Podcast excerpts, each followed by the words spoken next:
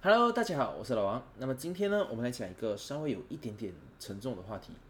三月二十一日，中国东航国内航班编号为 MU 五七三五的一架波音七三七飞机，从昆明飞往广州的途中坠毁在广西梧州藤县。飞机上面一百二十三位乘客和九名机组人员全部遇难，这个是自二零一零年以来中国民用航空业发生的首次空难，也是近三十年来最严重的空难之一。今天我们来讲东航三二一坠机事故。二零二二年三月二十一日下午一点十六分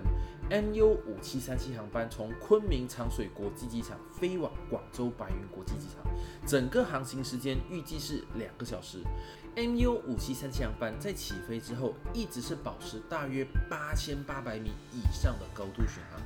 并且在下午两点十七分进入到了广州飞行管制区。下午两点二十分，航班突然开始急降，飞行速度同时开始下降。广州白云机场控制塔的管制员在发现异常之后呢，他就尝试去呼叫 MU 五七三七航班的机组人员。那么呼叫无果，他就连同周围其他的航班哦，还有就是附近的机场控制塔的管制员一同去呼叫 MU 五七三七航班的机组人员。那飞机最后是在下午两点二十三分丢失信号，在梧州市上空与外界失去联系。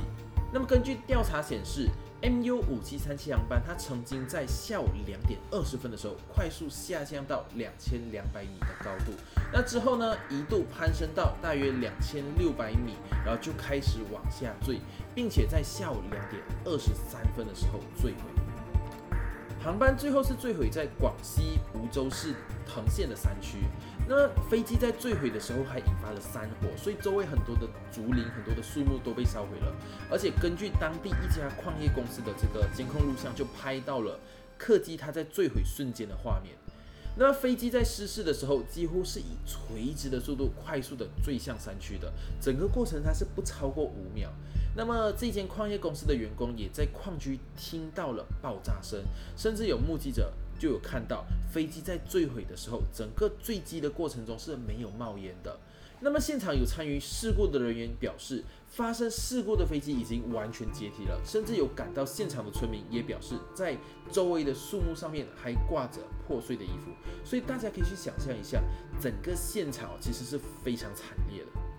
事故发生之后呢，有大批的人员到现场去参与这个搜救行动，而且呢，也有大批的消防人员去现场去扑灭坠机所引发的森林火灾。那么在下午五点，森林火灾被扑灭，事故现场还是有非常浓的燃油气味，所以呢，志愿者跟记者都被拒绝进入到事故现场，是直到二十三号下午的时候才批准家属可以去现场进行祭拜。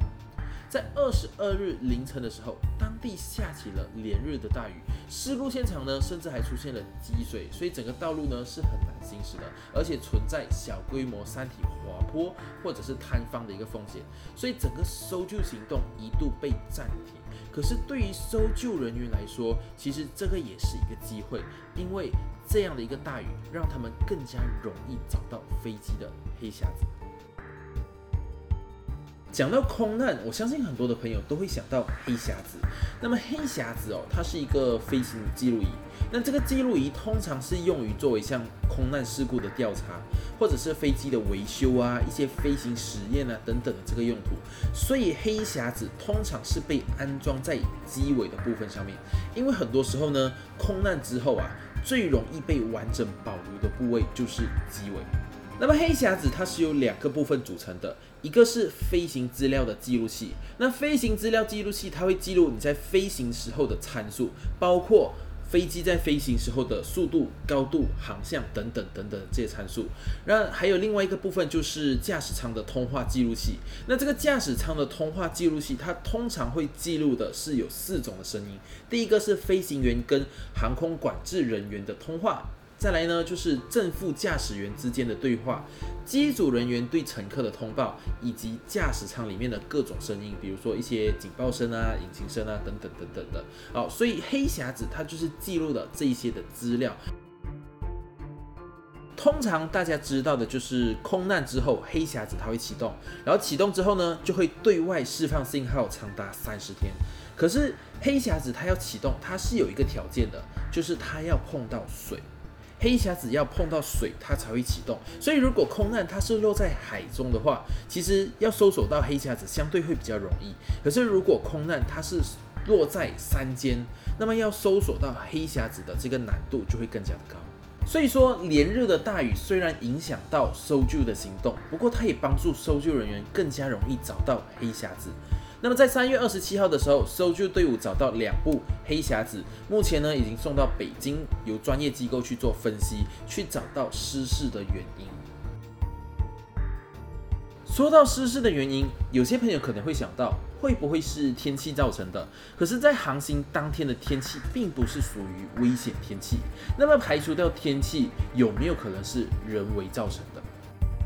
飞机垂直坠毁其实是一个相对罕见的现象，因为垂直下降其实就意味着。飞机它在坠毁的时候，它是向下俯冲，可是飞机上面哦，就算所有的引擎全部都失灵了，它在坠毁的时候也不会是俯冲，而是向前滑行。所以老王认为人为因素的几率大一些，因为国际上发生过的八起死亡俯冲的这种坠机案例，有半数都是因为人为操作不当所造成的。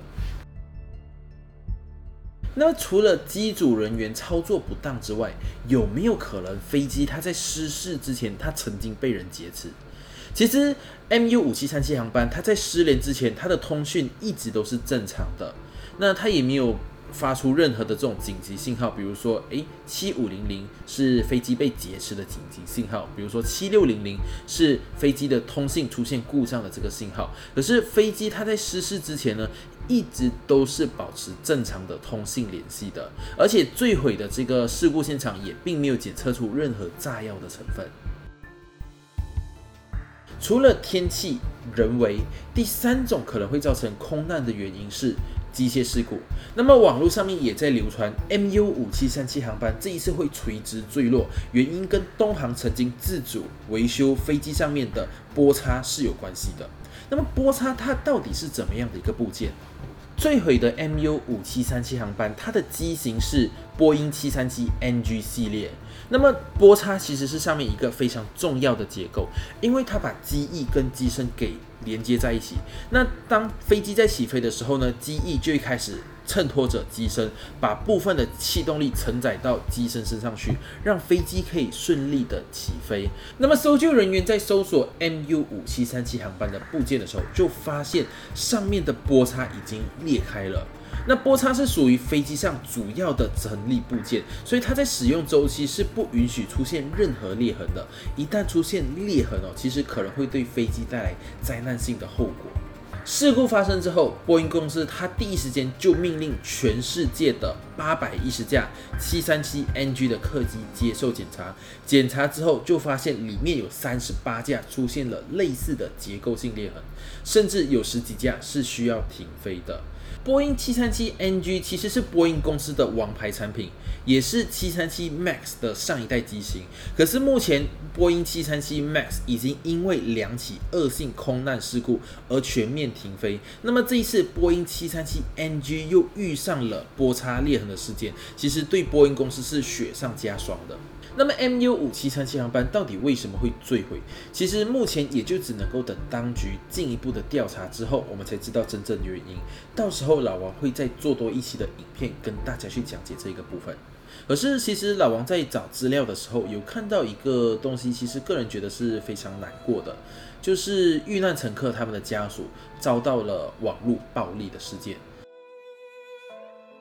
在客机坠毁两天之后，也就是在三月二十三号的时候，其中一个遇难者的家属，他就在抖音上面发布了一个怀念亲人的视频。这样的视频当时候也成为了热门的推荐。可是就有很多的网友去攻击这些家属，说他们蹭热度，说他们占用公共资源。所以家属在二十四号的时候就赶快再发布多一个致歉信。那另外一名遇难者家属就表示，他接受媒体采访之后，讲述了他们家的故事。没有想到报道在刊登之后，他却遭到网友的攻击，说他不够悲伤。那其实这个对家属的心理伤害是非常非常大的。其实网络上面有言论自由，这是肯定的。可是说真的，我们身为一个人哦，我们要有同理心，